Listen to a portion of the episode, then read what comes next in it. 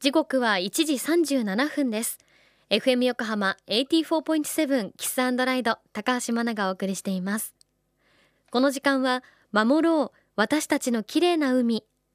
FM 横浜では世界共通の持続可能な開発目標 Sustainable Development Goals SDGs に取り組みながら14番目の目標海の豊かさを守ること海洋ゴミ問題に着目。海にまつわる情報を毎日お届けしています。今週は先月横須賀猿島をはじめ全国各地で行われた無人運航船プロジェクト巡り2040について公益財団法人日本財団常務理事雲野光之さんのインタビューをお届けします。船における無人運航の実証実験。なぜ今いわゆる船の自動運転の技術が世界から注目を集めているのでしょうか？船舶の状況も現状も含めて雲野さんに教えていただきましょ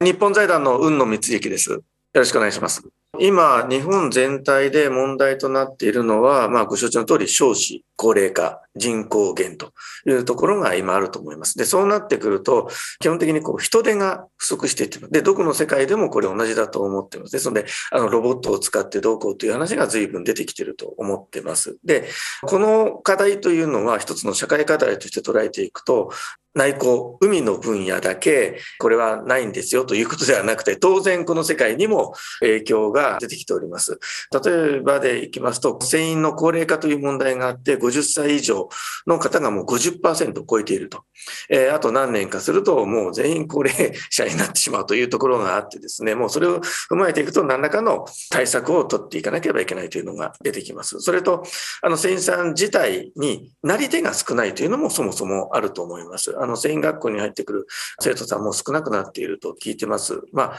それはそうだと思います。今、スマホでいろんな通信をこう常にやり取りしていく中で、海に出てしまうと、そういったところがこう通じないところになってくると思います。もし通じない場所であるとどうするかというと、衛星をつないでっていうことなんです。そうすると、お金もたくさんかかってくるというところもあって、基本的にはスマホは通じない場所になってくる。で、それが今の若い子たちが許容できるかどうかというと、なかなか厳しいところで、で家族とも何日間もこう離れていかないというところありますし、まあ、いわゆるこの 3K の職場というふうに言われているところもあります。よって、店員さんになりたいという子供たちもだんだんこう少なくなってきているというところになってきます。そうなると、今の船員さんに対しての労務負担というのがすごく増えてきます。働き方改革というのがありますけど、まあ、それはどこの世界だというところが船の上ではあるのかもしれません。まあ、そういった問題がある中で、さらには安全保障上の問題でいきますと、もう90%以上を船舶に頼っている日本、島国に、海洋国家日本にとっては非常に船員さんがいなくなるというのは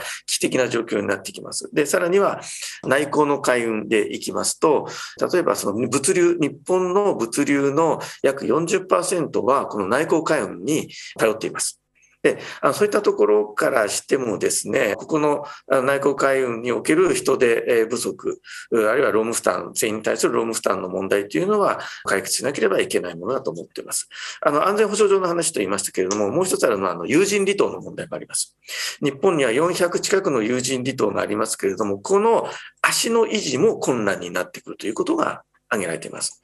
ですので、船員さんがいなくなって、離島の皆さんの足を奪ってしまうことがならないようにするというのも一つの政策として必要なところだと思っています。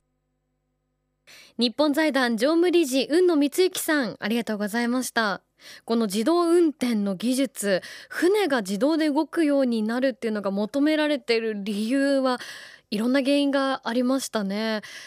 船員の高齢化もあり、まあ、あとはそういう船の上の厳しい職場の問題もあり、まあ、あとは離島への移動手段の減少もありということで、まあ、問題山積みというにも聞こえましたけれどもこの海の移動の問題にどう対応していくのか私たちも共に考えていかなくてはならないところに来ているということですよね。さらに問題はまだあるということで明日さらに宇野さんに伺っていきます。今日のインタビューは FM 横浜特設サイト海を守ろうから詳しく聞くことができます。そちらもぜひチェックしてみてください。FM 横浜では海岸に流れ着いたゴミなどを回収し海をきれいにしていくために神奈川守ろう私たちのきれいな海実行委員会として県内の湘南ビーチ FM レディオ湘南 FM 湘南ナパサ FM 小田原のコミュニティ FM 各局その他県内のさまざまなメディア団体のご協力を得ながら活動しています。また日本財団の海と日本プロジェクトの推進パートナーでもあります。FM 横浜守ろう。私たちの綺麗な海。チェンジフォーザブルー。明日もお楽しみに。